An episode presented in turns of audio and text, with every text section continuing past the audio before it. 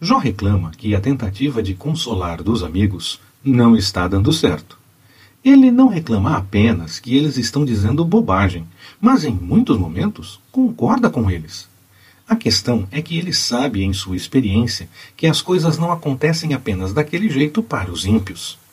E exatamente por estar naquela situação, sem ele ser daqueles que não buscam ao Senhor, e muitos que não buscam seguirem com as coisas em ordem, ele entende que tanto os que buscam a vontade do Senhor como os que não buscam podem passar por problemas igualmente. A diferença é que quem busca pode contar com o cuidado do Senhor em qualquer situação.